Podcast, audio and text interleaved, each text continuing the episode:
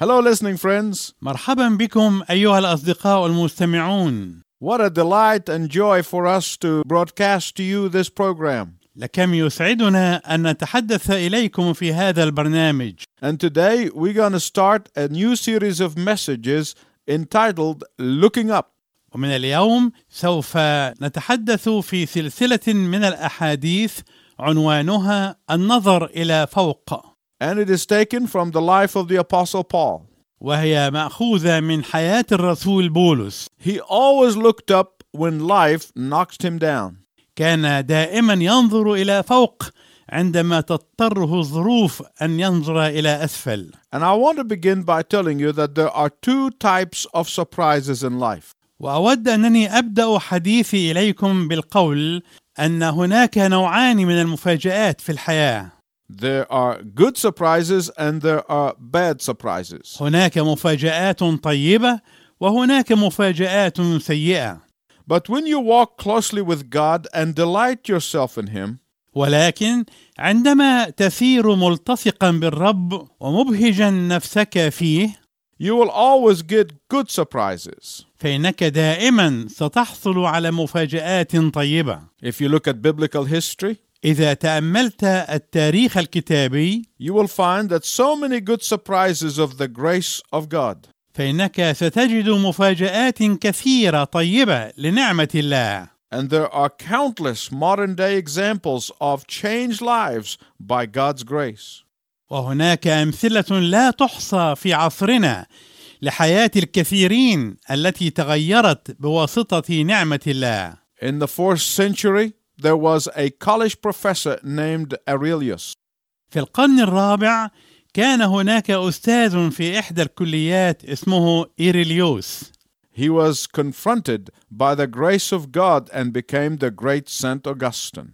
واجهته نعمة الله فصار القديس العظيم أغسطينوس. Through God's grace, a slave trader by the name of John Newton.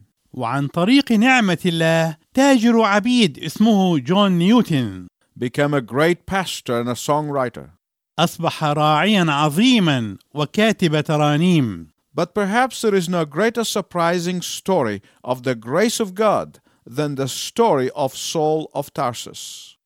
ولكن ربما لا توجد مفاجأة لنعمة الله أعظم من قصة شاول الطرسوسي No transformation had greater impact upon world history than Saul of Tarsus.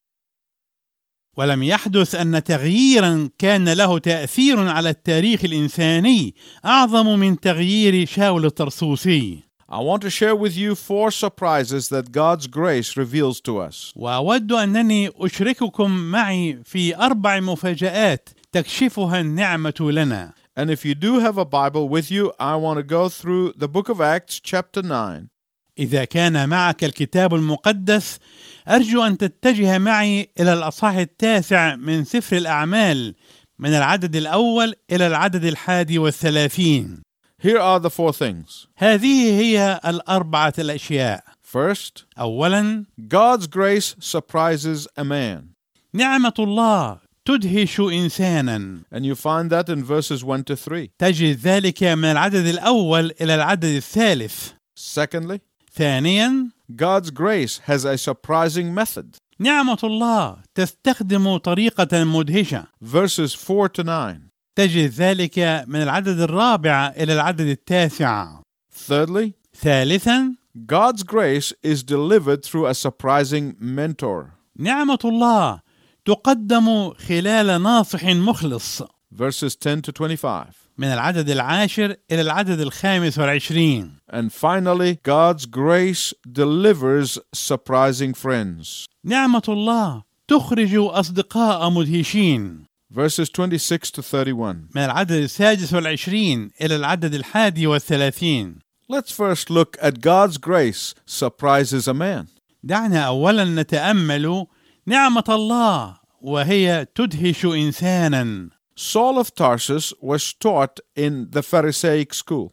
تلقى شاول الطرسوسي تعليمه في مدرسه الفريسيين So were Jesus and his disciples. وكذلك كان يسوع ورسله But this is where all the commonalities end. ولكن إلى هنا كان ينتهي التعليم بصفة عامة Saul of Tarsus was a Roman citizen and was educated in Greek. شاول الطرسوسي كان مواطنا رومانيا وتعلم في اليونان But far more important than any of this is that Saul of Tarsus was a persecutor of Christians. ولكن الأهم من كل ذلك بكثير أن شاول الطرسوسي كان مضطهدا للمسيحيين He was a persecutor of Jesus Christ. بل إنه كان مضطهدا ليسوع نفسه Saul of Tarsus thought he could stamp out Christianity. ظن شاول الطرسوسي أنه يستطيع أن يقضي على المسيحية وأن يمحوها Luke tells us that Saul wanted to devastate and ravage the church. ويخبرنا لوقا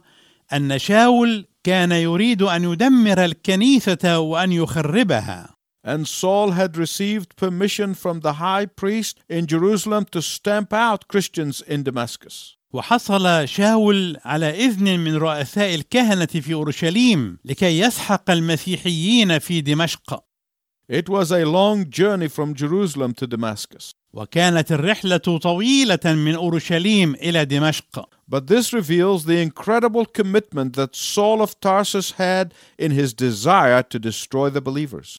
ولكن هذا يكشف عن العزم الذي لا يصدق لشاول الطرسوسي في رغبته أن يدمر المؤمنين Had anyone suggested to Saul that by the time he got to Damascus he would become a Christian, he would have killed them on the spot. لو أن أي أناس اقترحوا على شاول أنه عند وصوله إلى دمشق سيصبح مسيحيا لكان قد قتلهم على الفور And that is why he was not only a surprising man, ولذلك فهو لم يكن مجرد إنسان مدهش he was a surprised man. لكنه كان أيضا إنسانا مندهشا Not only was he so thoroughly converted to Christ, ولم يتغير للمسيح تغييرا كاملا فحسب but he became the greatest preacher in the New Testament. بل إنه صار أيضا أعظم معلم في العهد الجديد He was a surprising man. كان رجلا مدهشا But secondly, there was a surprising method. ولكن ثانيا كانت هناك طريقة مدهشة Look at verses 4 to 9 تأمل الأعداد من الرابع إلى التاسع of Acts chapter 9. من الأصحاح التاسع من سفر الأعمال God knew that Saul of Tarsus was not the kind of man who would respond to the gentle voice. علم الله أن شاول الطرسوسي لم يكن من ذلك النوع من الناس الذي يستجيب للصوت الهادئ الرقيق God knew that because of Saul's stubbornness, only a surprising confrontation would get his attention. علم الله أنه بسبب عناد شاول كان لابد من مواجهة مدهشة لكي تجتذب اهتمامه And it is only after Saul is freed from his pride that Jesus speaks to him. ولم يتكلم يسوع مع شاول الا بعد ان تجرد شاول من كبريائه My listening friend, let me ask you this دعني اسالك ايها الصديق المستمع هذا السؤال Do you know what that's like? اتعلم ماذا يشبه ذلك There are times when we are so full of our pride and arrogance that God has a hard time reaching us. هناك اوقات نكون فيها ممتلئين بكبريائنا وعجرفتنا حتى ان الله بصعوبه يصل الينا There are times when we are so adamant about our point of view that God has to knock us down to get our attention. هناك اوقات نكون فيها متشبثين بوجهه نظرنا لدرجه انه لا بد ان الله يصرعنا لكي يلفت انتباهنا And Jesus said to Saul of Tarsus, وقال يسوع لشاول الطرسوسي Why are you persecuting me? لماذا تضطهدني My listening friends, I want to tell you something that's very important.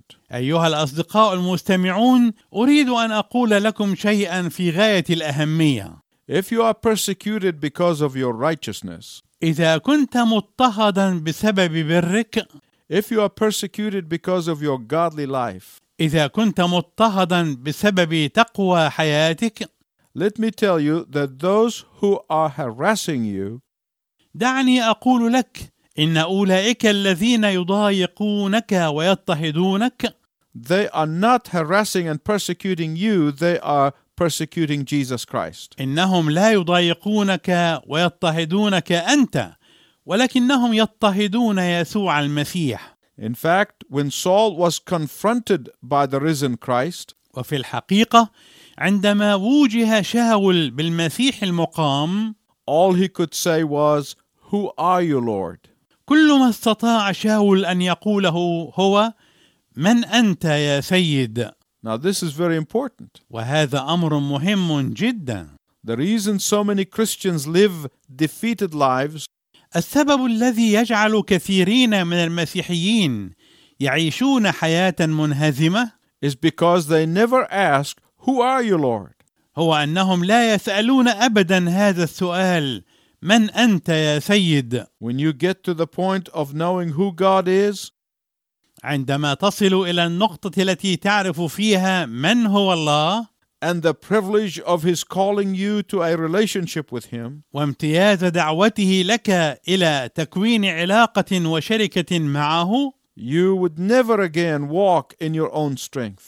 فإنك لن تعتمد ثانية أبدا على قوتك الشخصية In fact, later on in Acts 26:14, وفي الحقيقة فيما بعد فالعدد الرابع عشر من الأصحاح السادس والعشرين من سفر الأعمال Paul said that when Jesus appeared to him, قال بولس إنه عندما ظهر له يسوع Jesus said, "It is hard for you to kick against the goads." قال له يسوع صعب عليك أن ترفس مناخس Do you know what a goad is? هل تعرف ما هو المنخس؟ A goad is a sharp object and it is used to break in a bull. المنخس هو شيء حاد يستخدم لترويض الثور It is not designed for human beings. فهو غير مخصص للخلائق الإنسانية It is designed for stubborn animals. إنه مخصص للحيوانات العنيدة So what is Jesus saying? فماذا يقصد يسوع من هذا القول؟ He is saying that refusing to surrender to the voice of God is like being prodded and pricked with a sharp object. إنه يقول إن رفض التسليم لصوت الله هو كأنك تنخس أو توخز بشيء حاد Jesus is not doing this. لكن يسوع لا يفعل هذا Instead, you are doing it by refusing to listen to his voice. إذ أنك أنت الذي تفعل ذلك برفضك أن تصغي إلى صوته What were these goads that Saul was kicking against? وماذا كانت تلك المناخس التي كان شاول يرفسها؟ First, there was doubt. أولا الشك Paul knew deep down that Jesus was the Messiah, but he would not admit it. كان بولس يعلم في أعماقه أن يسوع هو المسيا ولكنه لم يكن يريد أن يعترف بذلك He kept blocking God's voice. ظل يعوق صوت الله Then a second goad was Stephen. والمنخس الثاني كان استفانوس When Saul heard Stephen testifying to the resurrected Jesus Christ, عندما سمع شاول استفانوس يشهد ليسوع المسيح المقام deep down Saul knew that Stephen was speaking the truth. كان شاول يعلم في أعماقه أن استفانوس كان يتكلم بالحق But he refused to believe it and chose to be stubborn. ولكنه رفض أن يصدق ذلك وآثر أن يكون عنيدا Paul actually guarded the clothes of those who stoned Stephen to death. كان بولس في الحقيقة يحرس ثياب أولئك الذين كانوا يرجمون استفانوس بالأحجار حتى الموت Listen to me, my listening friend. أيها الأصدقاء المستمعون أرجو أن تصغوا إلي جيدا When you are fighting against the conviction of the Holy Spirit, you are hurting yourself. عندما تقاوم تبكيت الروح القدس أنت تؤذي نفسك When you are fighting against God's conviction of sin in your life, deep down you are hurting. عندما تقاوم تبكيت الله للخطية في حياتك فأنت في أعماقك تؤذي نفسك Give it up. كف عن هذه المقاومة Thirdly, the grace of God produces a surprising teacher. ثالثا نعمة الله تنتج معلما مذهلا The Lord tells Saul to go to the house of Judas in Damascus. يطلب الرب من شاول أن يذهب إلى بيت يهوذا في دمشق And then God speaks to one of the leaders of the church of Damascus by the name of Ananias. ثم يتكلم الرب إلى أحد قادة الكنيسة في دمشق اسمه حنانية And God said, Ananias, I want you to go and meet Saul of Tarsus. ويقول الله لحنانية يا حنانية أريد أنك تذهب لمقابلة شاول الطرسوسي Ananias did not want to question the Lord, ولم يرد حنانية أن يجادل الرب but he said, Do you know what this man has done, Lord? ولكنه قال يا رب ألا تعلم ماذا فعل هذا الرجل؟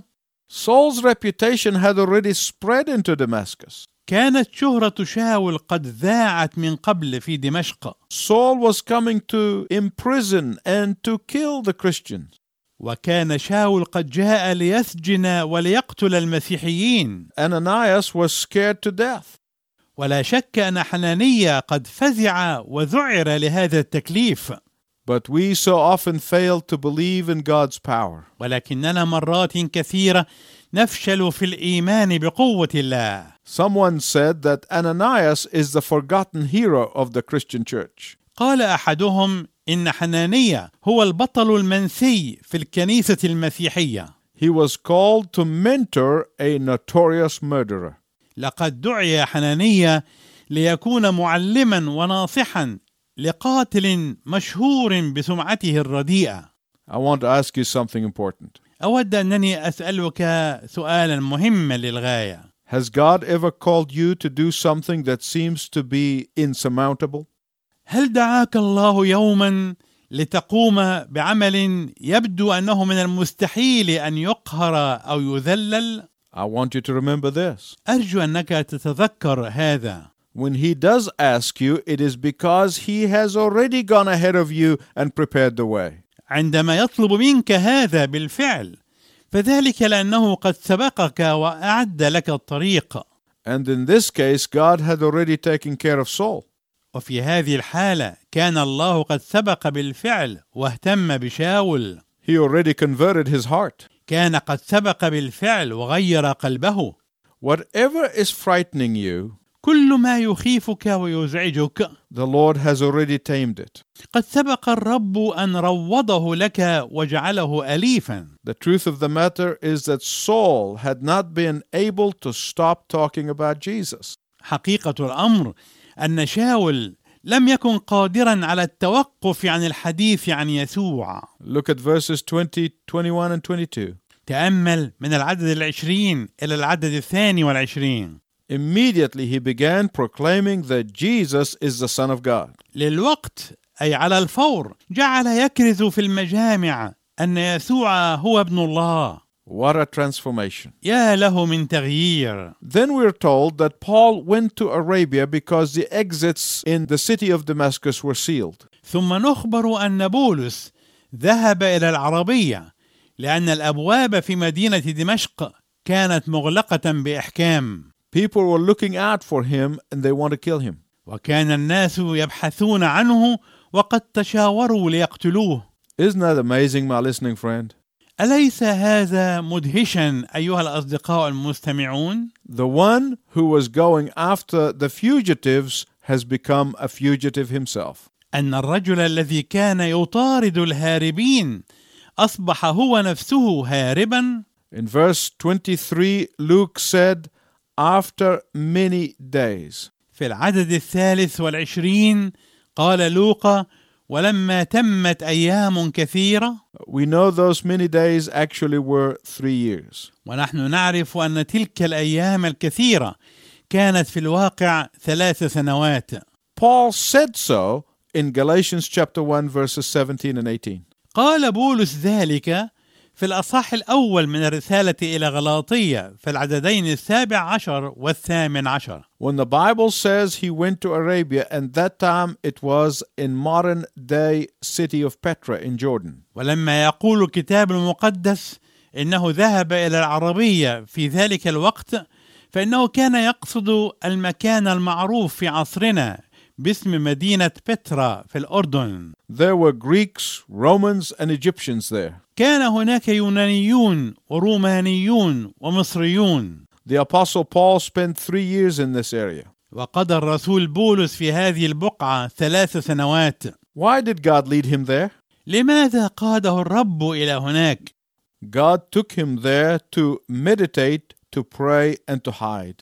الله أخذه إلى هناك لكي يتأمل ولكي يصلي ولكي يختبئ So we not only have a surprising man, لأننا لا نجد قدامنا شخصا مدهشا فقط not only do we have a surprising method, ولا نرى أمامنا أسلوبا مدهشا فقط not only do we have a surprising teacher, ولا نرى أمامنا معلما مدهشا فقط but fourthly, there are surprising friends. ولكن رابعا نجد هناك أصدقاء مدهشين To say that Paul's fellowship with the apostles is a surprise is an understatement. أن نقول إن شركة بولس مع الرسل كانت مدهشة هذه الكلمة أقل من التعبير الذي يستحقه المعنى المقصود In verse 26 of chapter 9 of the book of Acts, في العدد السادس والعشرين من الأصحاح التاسع من سفر الأعمال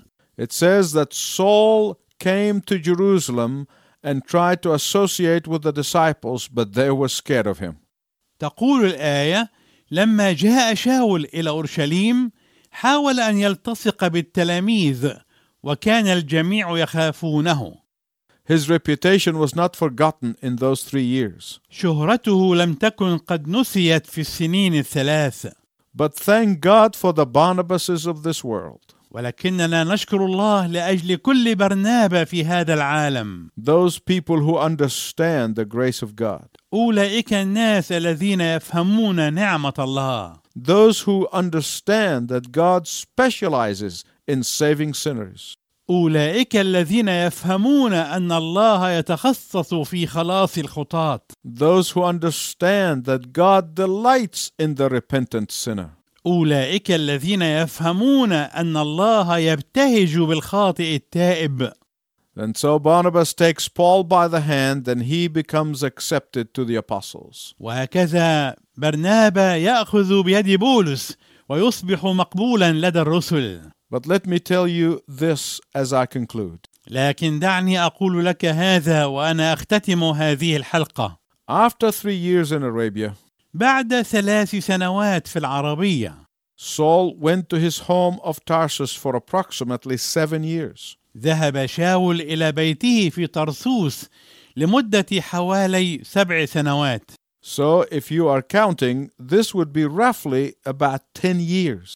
فتكون هذه المده كلها عشر سنوات بالتقريب 10 years from the time that he confronted the resurrected Christ on the road to Damascus. عشر سنوات مرت منذ ان التقى بولس مع المسيح المقام Some of you have been waiting for the Lord to answer your prayers for many years. ربما يكون بعضكم منتظرا استجابة الرب لصلواتكم سنين كثيرة، And some of you have given up praying. وربما يكون بعضكم قد توقف عن الصلاة بعد أن شعر باليأس. Ten years pass from the time Paul encounters the risen Christ. عشر سنوات مرت منذ أن التقى بولس مع المسيح المقام، And so Barnabas takes him by the hand to the apostles and says, This is God's man. وهكذا يأخذه برنابا للرسل ويقول لهم: هذا هو رجل الله. A forgotten man for ten years إنسان كان منسيا لمدة عشر سنوات. becomes the most influential man in the entire New Testament period. وهكذا يصبح اكثر الرجال نفوذا وتاثيرا في كل حقبه العهد الجديد What is God doing? ماذا كان الله يعمل He was training him, teaching him, and preparing him. كان يدربه وكان يعلمه وكان يعده When you are waiting for God to answer your prayers, عندما تكون منتظرا حتى يستجيب الرب لصلواتك the devil wants you to give up. فان الشيطان يريدك ان تياس Do you think Paul wondered about the encounter with the risen Christ during those 10 years?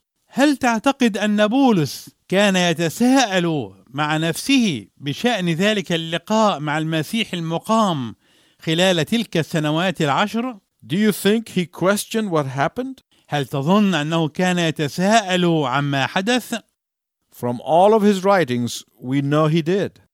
إذا راجعنا كل كتاباته لعرفنا أنه كان يفعل ذلك بكل تأكيد But I want to tell you this ولكني أريد أن أقول لك هذا God's ways are not our ways, and his timing is not our timing.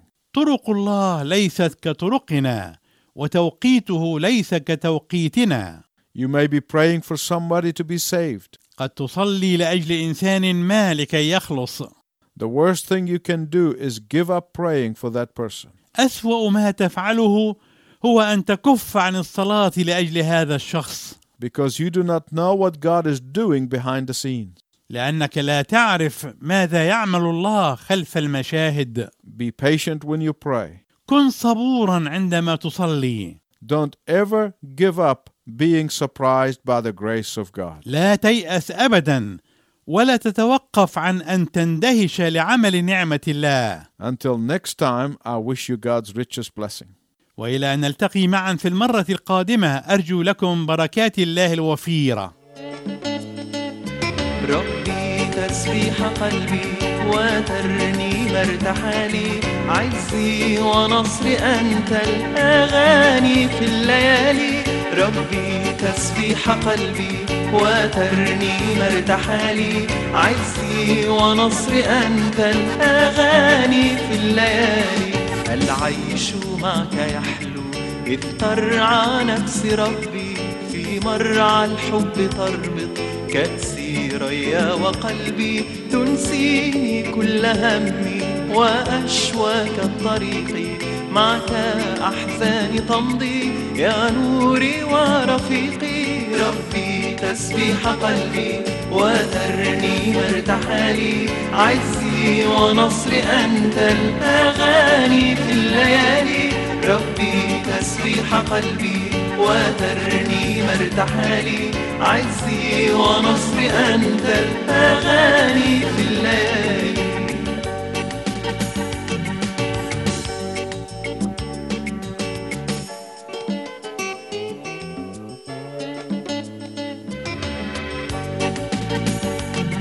أنت المن الحقيقي غذائي لا سواك لن يكفي القلب غيرك هنائي في رضاك افتح عيني أدرك غناك كم يكون افتح عيني أراك أنت رب حنون ربي تسبيح قلبي وترنيم ارتحالي عزي ونصري